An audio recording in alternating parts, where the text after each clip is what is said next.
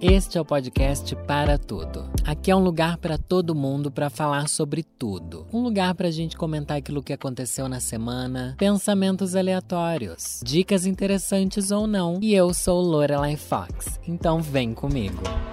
Olá pessoal, eu sou Lorelai Fox e agora eu tô começando a gravar num momento muito arbitrário. No momento que eu tô aqui de frente para a janela do quarto que eu tenho como estúdio na minha casa e são umas seis, seis horas da noite. Eu tô vendo anoitecer daqui, olhando pela janela e vem vindo uma tempestade. Se você me acompanha nas minhas redes sociais, você vê que às vezes eu posto imagens, vídeos aqui do céu que eu tenho a vista aqui de grande parte da cidade de São Paulo. Eu consigo ver, gente, uma tempestade vindo. Então, talvez apareçam sons, talvez apareçam barulhos de chuva caindo, que ela ainda não começou a cair daqui, né? Eu tô vendo ela caindo lá longe, mas tá repangalejando muito, tá dando muito relâmpago aqui. Mas a visão, gente, é uma visão maravilhosa. É uma visão deslumbrante, é uma visão poderosa, a imensidão da chuva e principalmente a imensidão do céu, né? O céu é uma coisa que me fascina. Na verdade, não é uma coisa que me fascina, né? O céu é uma coisa que fascina a humanidade. Se você nunca ficou fascinado pelo céu, é porque você não é tão humano quanto deveria.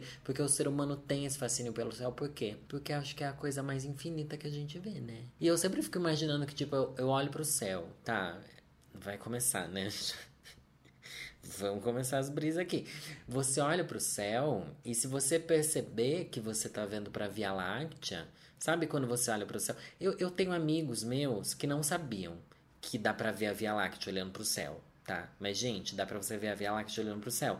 É um, é um lugar onde você vê um, um clarão maior, assim, no céu. Quando o céu tá bem limpo e a noite bem escura, é de preferência sem lua, né? Uma noite sem lua, uma noite bem escura, mas com céu limpo, você consegue ver aquele amontoado de estrelas. E você tá olhando para aquilo, meu amor, você tá olhando para uma coisa tão imensa, tão maior do que tudo, tão maior, um, um lugar inexplorado, um lugar desconhecido, um lugar fascinante e ao mesmo tempo aterrorizante. Vocês sabem que no meio da Via Láctea tem um, um buraco negro, né?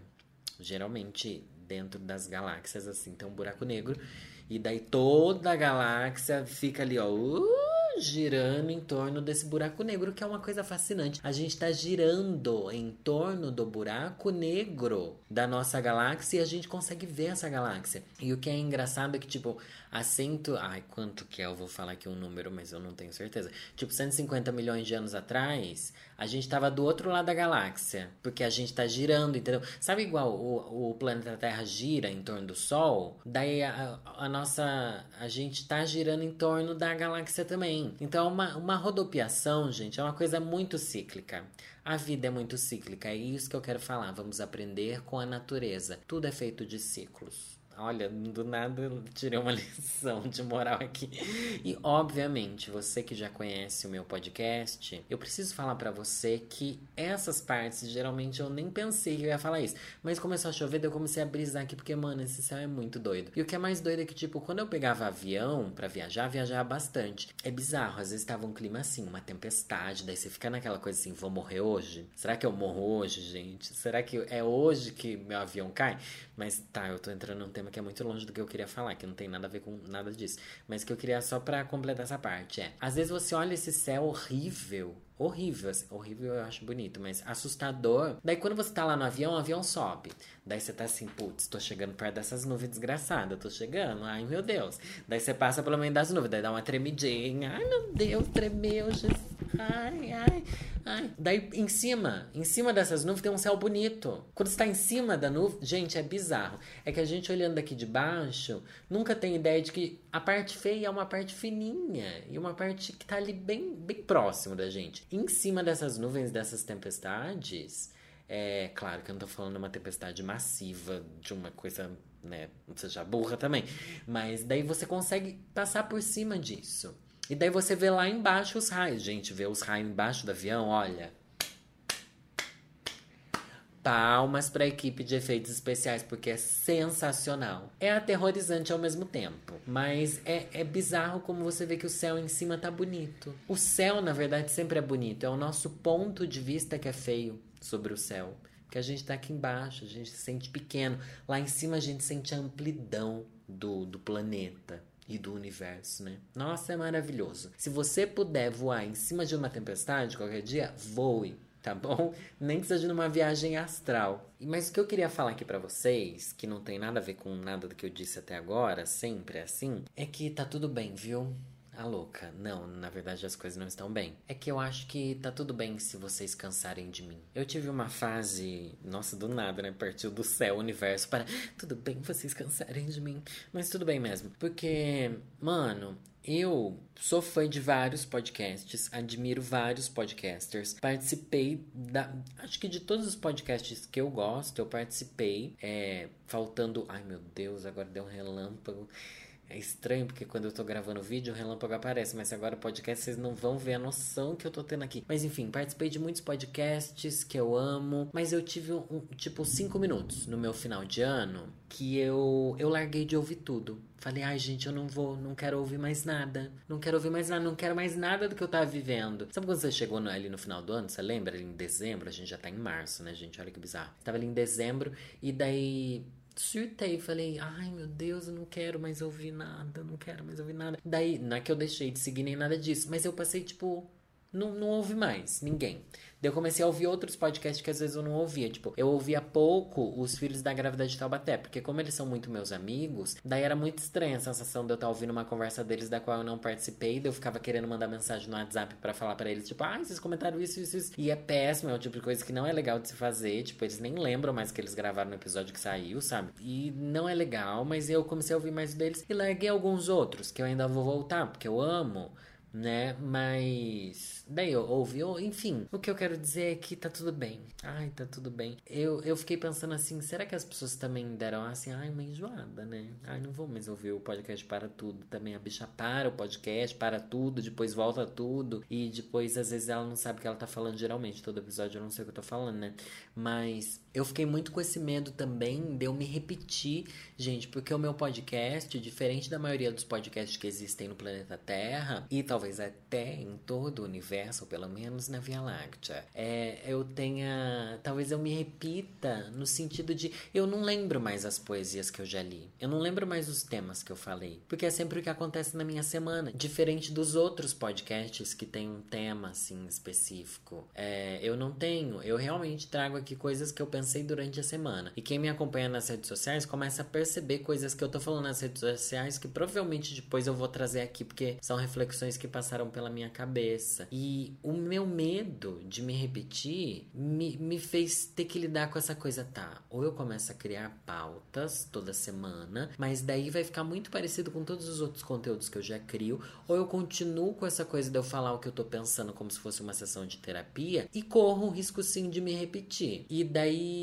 aceitando o risco de me repetir, eu tenho que aceitar o risco de que talvez ninguém mais aguente. Sabe, você já, a gente que ouve bastante podcast, tem sempre uma pessoa que repete a mesma história várias vezes, né? Tipo, aí no episódio 12, depois no episódio 30. Daí, se você acompanha todos, você, tipo, nossa, de novo você vai contar essa história? Porque eu que sou assíduo de alguns podcasts, a gente pensa assim, nossa, essa pessoa já contou 500 vezes. Mas daí eu fico com esse medo. Só que ao mesmo tempo que eu vejo histórias repetindo em outros podcasts, e não é nem por isso que eu deixei de, de ouvir eles, e sim por causa de um, uma crise e um surto meu, eu penso, tá, talvez as pessoas possam me ouvir repetir coisas. E, e tá tudo bem, porque a gente se repete né? E não, e não, não julgue também, ou na verdade julgue. O que eu tô tentando é não julgar as pessoas que vão me abandonar, porque isso a gente precisa ter pra nossa vida. As pessoas vão embora, as pessoas vão embora e a gente não queria que elas fossem. E é engraçado eu pensar que esse meu desapego dos podcasts por um tempo fez com que eu refletisse várias coisas que eu já fui muito, muito viciado e depois eu desapeguei. É bizarro, né? Tem tipo uns canais do YouTube assim que eu assisto muito, assisti muito, tipo, sem parar, sem parar. pra assistir, tipo, maratonei. É, principalmente na quarentena. Vamos pensar aqui na quarentena. Vícios que a gente teve na quarentena. Eu tive o vício de tomar sol todo dia. O dia que eu não podia tomar sol, eu ficava extremamente bravo e, e irritado. Tudo bem que eu acho que no começo da quarentena eu não tava. Eu tinha um pouco mais de tempo livre do que eu tenho agora. Daí agora é uma coisa que eu já desapeguei, não é mais a minha pira, entendeu? Igual podcast, teve uma época que eu ouvi muito. Igual os canais. Tem um canal, gente, que é Aí eu comentei dele esses dias no meu stories, que é Baumgartner é, Restoration, um canal de restauração de quadros. Gente, esse canal é a maior brisa do mundo. Fica aqui como dica para você, hein? Pop-up dica aqui para você, nenenzinho. Que é um canal de restauração de quadros, mas ao mesmo tempo ele é meio ASMR, porque o cara está narrando o que ele está fazendo na restauração e dá para você ouvir o barulhinho das coisas que ele vai fazendo. Ele vai esfregando, ele vai pintando, ele vai descolando aqui, ele vai martelando ali, não sei o que lá, não sei o que lá. E vi, mano, são vídeos de tipo 40 minutos sabe? E às vezes eu assistia três no mesmo dia. E viciado, viciado. Eu consumi, consumi, consumi aquilo até que saturou. Saturou, saturou. Sabe quando você come muito doce, daí você fica meio enjoadona, assim? Então, aconteceu comigo a respeito desse canal. Mas agora assisti de novo, sabe? Tipo, às vezes tem essa volta. Então, você que enjoa de mim, volte depois. Tá? Com os machos eu não aceito que façam isso, mas você que é meu ouvinte pode fazer isso também.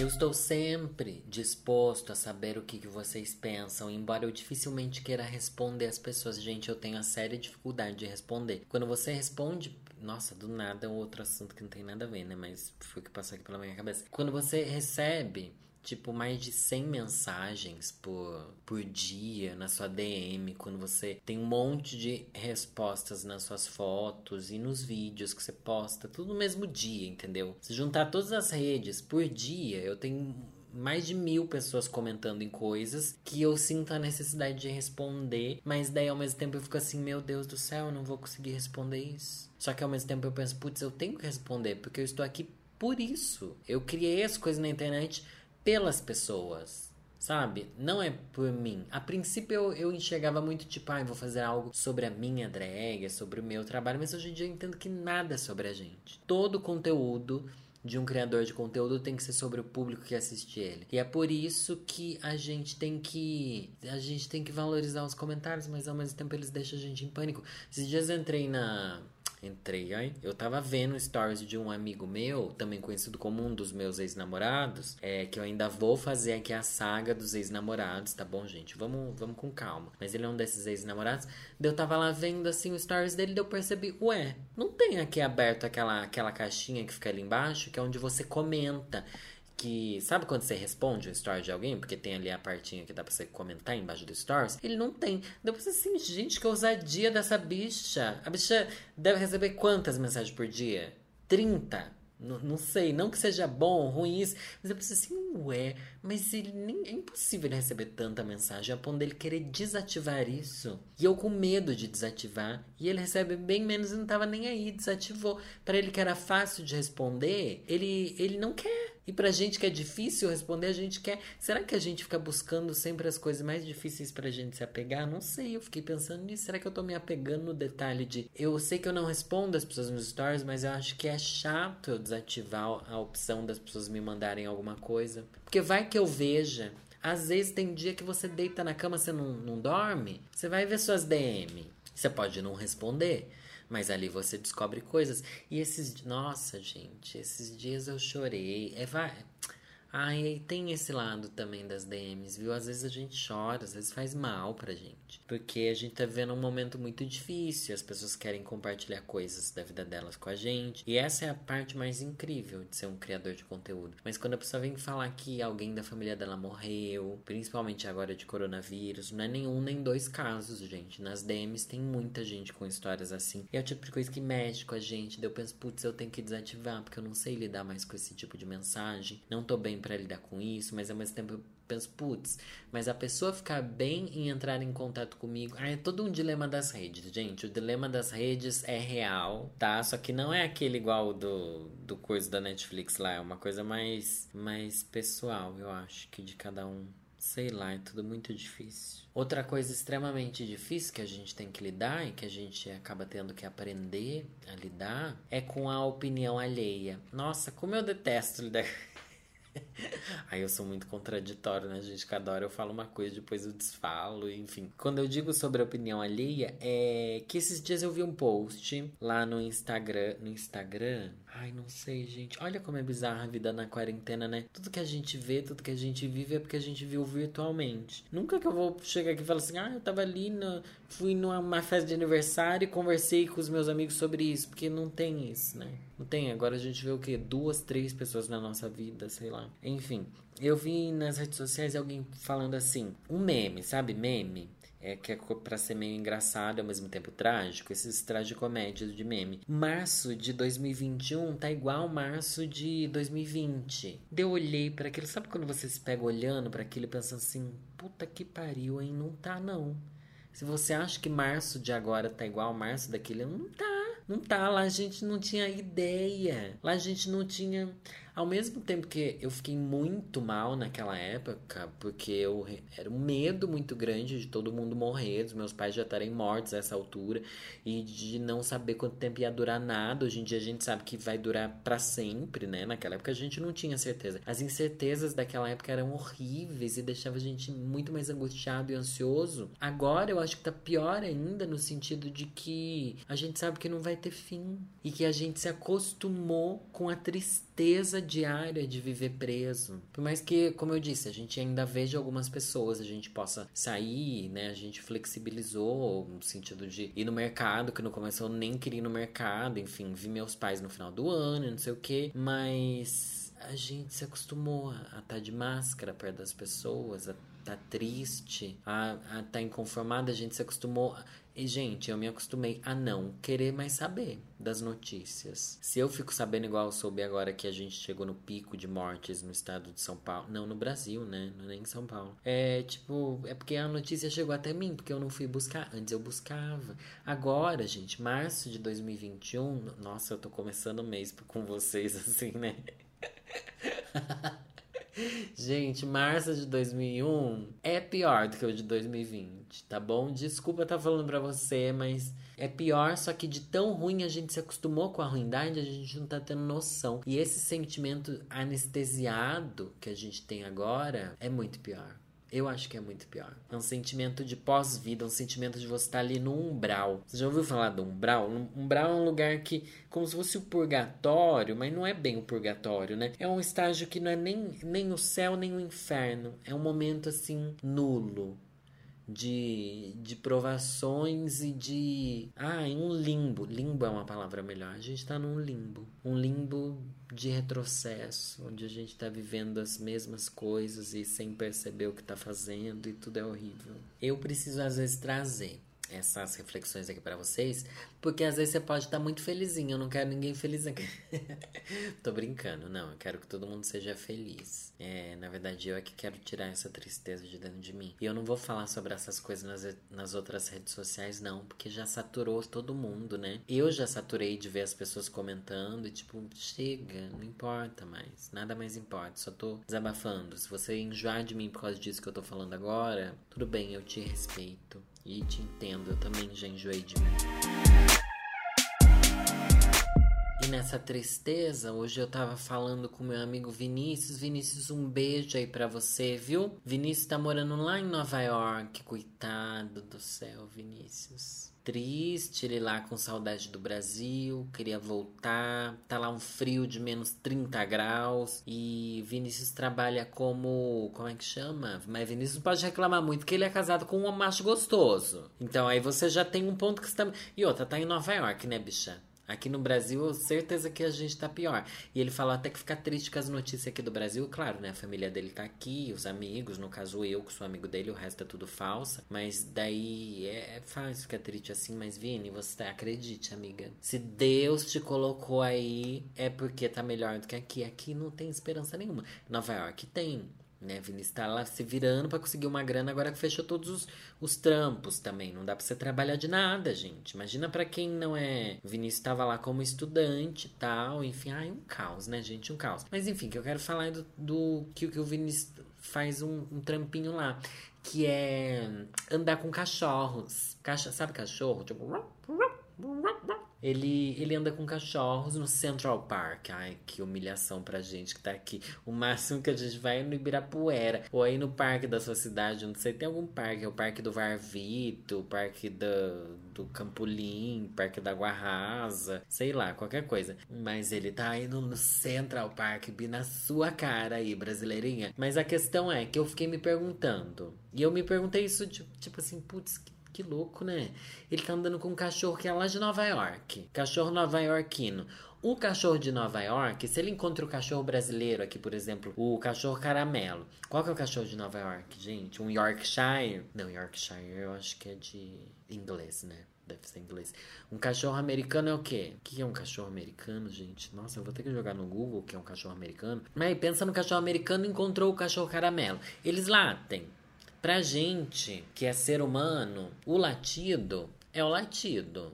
Né? Eu já falei aqui, foi aqui ou foi em algum outro vídeo que eu não sei. Eu já falei aqui sobre eu acreditar que eles têm essa linguagem deles, né? Os bichos têm a linguagem dele, tanto é que ele tem o próprio nome dele, que a gente não vai comentar sobre isso, porque ele já deve ter o nome dele na língua dele. Mas daí a questão é: cachorro americano Consegue entender o cachorro brasileiro? Embora o latido pareça o mesmo, será que eles se entendem? E é óbvio que eu joguei essa pergunta no Twitter para vocês reclamarem. Reclamando com Lorelai. Perguntei lá no Twitter Gente, eu copiei e colei a minha conversa com o Vinícius, tá? Que foi exatamente isso. Mas será que o cachorro de Nova York entende o latido do cachorro brasileiro? Existe algum estudo sobre isso? E, para minha surpresa, mas não tão surpresa assim, afinal, eu sou uma, uma gay da internet, né? Tenho engajamento, mas já teve, tipo, 400 retweets esse negócio daqui. Daí vamos ver o que as pessoas falaram aqui. Flonfis falou: Entende? Porque meu dog é muito amigo de um dog americano que veio morar aqui no condomínio. Ou talvez meu dog seja bilíngue, eu não sei. Olha, então temos aqui uma prova empírica da arroba Flonfis. Por que seu nome é Flonfis, né? Na Flonfis disse que o cachorro dela, ou ela quis dar o close de que o cachorro dela tem amigos estrangeiros, ou ela realmente falou a verdade. Camponês Carioca falou: A Torre de Babel existiu para os animais também? Tá aí outra pergunta. Gente, imagina que. Nossa, essa pergunta da Torre de Babel agora. Gente, deslumbrou minha cabeça. Por quê? Imagina só se antigamente todos os animais emitiam o mesmo som e depois da Torre de Babel, que o pássaro canta, que a ovelha. Qual é o barulho da ovelha, gente? Eu não sei. A ovelha faz mé, mé. É ovelha ou é cabra? A galinha foi cacarejar. Mas antes todos eles falavam a linguagem universal. E será que. Nossa, podia ser isso mesmo. Se bem que a Torre de Babel. Ela. A gente tá lidando aqui com a Torre de Babel no mesmo nível que a gente lida com a astrologia, tá bom, gente? Como se tivesse existido e como se realmente o ser humano, como já falar linguagem diferente depois da Torre de Babel. Mas é, eu acho que eu acho que a Torre de Babel não funciona para os animais, por quê? Porque eles não tinham a ganância. Tem uma coisa a ver com ganância, a Torre de Babel, né? Não tem? Eu sei que era uma novela da Globo, mas tem uma história assim. Pandora Ilio falou: Uma vez fui em uma universidade perto de minha cidade e no curso de veterinária o professor dava comandos em inglês para o cachorro cercar o rebanho de ovelhas, mas não me aprofundei no caso. Hum, interessante. Ou ele queria falar inglês só pra, pra despistar o. Despistar não, né? Pra dar o close dele. Ele queria que todo mundo pensasse, nossa, ele fala inglês até com cachorros. Mas a gente sabe que se você chamar o nome do seu cachorro, ele entende até certo ponto. Porque ele entende mais a entonação com que você chama do que as o nome mesmo. Porque às vezes você fala um nome que é diferente, mas com a mesma entonação que você usa para chamar ele, ele pensa que está chamando. Então isso daqui, você falar inglês com o cachorro já é diferente dele falar com o cachorro inglês. Laris Kelucci falou: Eu li em algum lugar uma vez que vacas têm sotaque. Agora não sei quanto a cachorros. Nossa, mas vaca deve ser mais difícil ainda de entender o sotaque da vaca. Porque o cachorro fala bem mais que vaca, né? Cachorro é um bicho bem falante. Ista falou: Cachorros e muitos outros mamíferos têm um olfato muito apurado e, através dele, conseguem identificar idade, sexo, status reprodutivo e de saúde, e posição hierárquica de outros cães. É a chamada comunicação química e essa é universal. Se há diferença no latido, Aí já não sei. A comunicação química é universal. Tanto é que a química para o ser humano também é universal. É aquilo. Você vai pegar um boy, você não entende o que ele tá falando, meu amor. A química na hora é o que conta. E um beijo gostoso aqui é a mesma coisa que um beijo. Será que um beijo bom no Brasil é a mesma coisa que um beijo bom, tipo, no, no Japão? Será? Não, né? Porque o que é bom também é relativo de pessoa para pessoa, não de nacionalidade para nossa, é muitas reflexões. Vocês acham que o meu podcast não tem conteúdo? São muitas reflexões que a gente pode ter aqui. Marcos, arroba eu, Florir. Ai, que nenenzinho você. Eu fico imaginando o bug de uma alfabetização em inglês quando muda para o Brasil e ver todo mundo falando em português. Mas o, o cachorro não entende. O cachorro não entende. Mas daí eu, óbvio que eu, como blogueira que sou, fui atrás. Gente, eu fui atrás, joguei no Google. É linguagem universal dos animais. Ai, eu tive a pachorra ou a cachorra de, de jogar isso no Google, gente. Sim, fui eu mesma. Daí eu achei essa matéria no Gizmodo.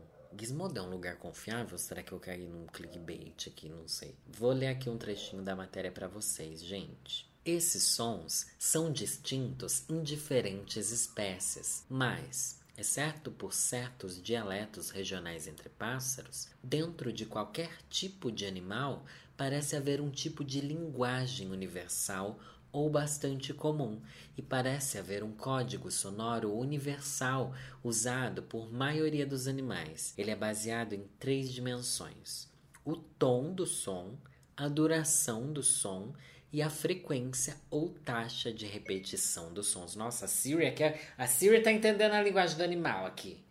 Quieta. Então, ao que tudo indica, sim, os animais têm uma linguagem universal, o que é uma coisa linda. E lendo essa matéria mais aprofundada, depois você joga aí no Google, que eu não vou pôr o link aqui em todo lugar, não.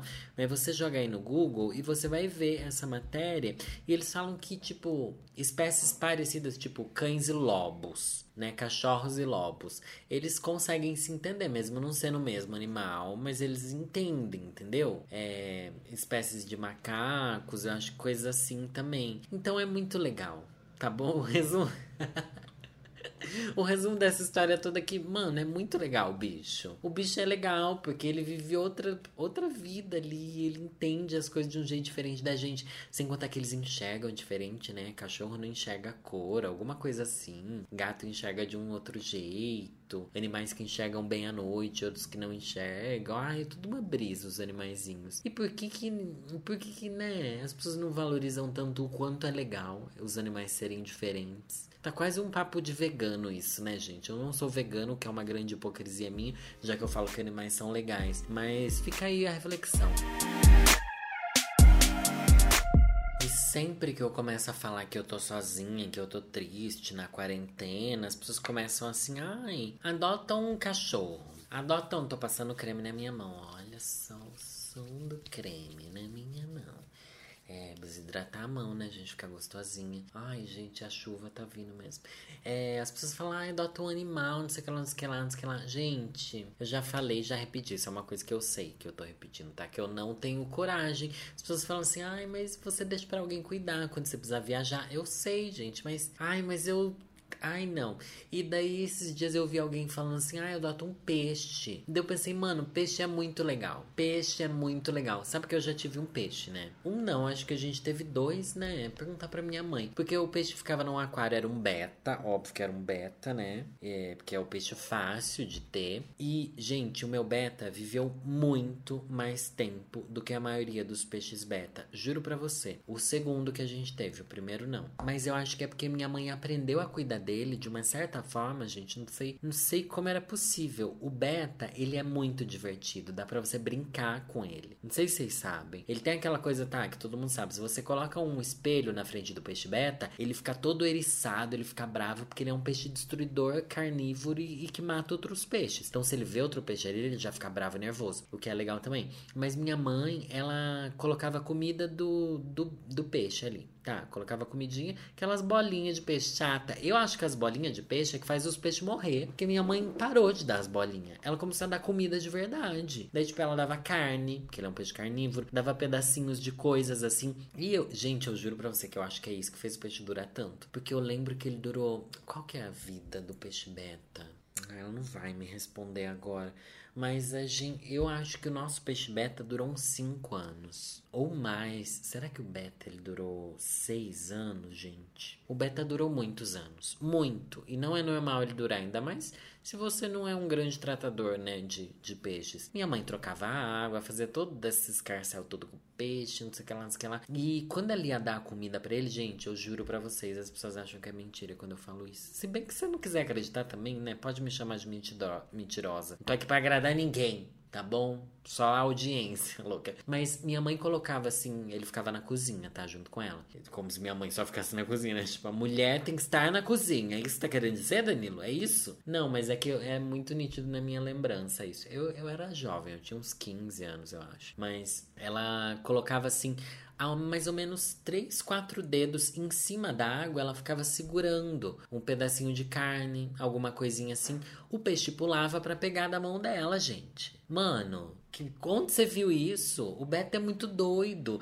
e era muito legal ver ele pular. Daí eu acho que ao mesmo tempo que ele tinha uma alimentação mais sustentada, assim, mais de substância, eu acho que minha mãe fazia ele fazer exercício. Porque daí Ele treinava os saltinhos dele, gente, era tão bonito, o peixe beta é tão bonitinho. Até que um dia ele acorda morto, né? É assim que funciona. Chega um dia que ele tá lá boiado ali na água e aquela tristeza na casa toda. Nossa, minha mãe ficou bem triste quando o peixe morreu. Então, as pessoas que falam que peixe é sem graça, porque eu já vi muitos comentários sobre isso, você precisa rever. É porque você nunca teve uma relação com seus peixes, tá bom? Claro que se, se você tiver um aquário daqueles de pessoas aquarientas, sabe, pessoa aquariana, assim, que tem aquele aquarião com coisa de de fazer bolinhas, é, é outra brisa, é outra. Nossa, gente, onde é que eu vim parar no assunto do peixe? Não tava na minha pauta também. Mas é, daí é diferente, eu acho. Mas é que você tem um único peixe ali, um beta, eu acho que tem como você dedicar uma coisa a ele que as pessoas acham que é chata, mas que na verdade é legal. E ele tinha ali a. Era aqueles aquários redondos, sabe? Ah, era tão perfeitinho. Tinha pedrinha no fundo. Era a coisa mais fofa, gente. Era a coisa mais fofa. Mas isso eu vou ter? Nem isso eu vou ter. Porque o trabalho de você trocar a água dele, gente. Você precisa trocar água sempre e tal. E é só isso que precisa fazer, né? Trocar água também não é, é basicamente nada. Mas para quem é preguiçoso como eu, já é muito trabalho. E hoje, para vocês, eu quero pedir algo. Se você enjoar de mim, tá tudo bem, como eu já disse, mas Indica para outra pessoa o meu podcast, se você for me abandonar. Mas não me abandone. A gente vai crescer aqui no podcast. Eu quero muito que vocês avaliem com estrelinha. Também sigam lá no Instagram, que é o arroba podcast para tudo. As postagens são bem bonitinhas lá. E é bem feliz você ficar sabendo quando sai o episódio. Assim que o episódio tá no ar, a gente já posta um, um storyzinho lá e um post também, que é muito importante. É importante que a gente esteja juntos bom? E é, pensando, tem, tem, nossa, o que eu vou ler agora, gente, não é legal. Não é legal, mas ao mesmo tempo é uma poesia que eu gosto muito. Só que é uma poesia muito triste. É uma poesia da Cecília Meirelles, que todo mundo sabe que eu amo Cecília Meirelles e tudo bom. Só que o nome é Serenata ao Menino do Hospital. Eu acho muito triste essa, essa serenata, que essa poesia, porque porque é sobre o menino que tá no hospital e não é um momento bom para isso. Mas ao mesmo tempo, como eu falei de tanta tristeza no mês de março e de tudo que a gente tá vivendo, eu falei, quer saber? Vou levar essa daqui mesmo. Doa quem doer. E por isso hoje eu vou ler A Serenata ao Menino do Hospital, de Cecília Meirelles. Menino, não morras porque a lua cheia vai se levantando do mar. São de prata e de ouro as águas e a areia. Não morras agora, vem ver o luar. Menino, não morras, na dormente mata uma flor vai desabrochar. É azul, é roxa, é de ouro, é de prata. Não morras agora, vem ver o luar. Menino, não morras. Verdes vagalumes correm num brilhante colar. São de prata e de ouro todos os perfumes. Não morras agora, vem ver o luar. Menino, não morras. Ouve a serenata que sussurra nas cordas do ar. São cordas de sonho, são de ouro e de prata. Não morras agora, vem ver o luar. Menino, não morras. Sobre o céu deserto há uma estrela imensa a brilhar. É de prata e de ouro como está tão perto. Não morras agora, que a estrela da aurora veio ver teu rosto banhado de luar.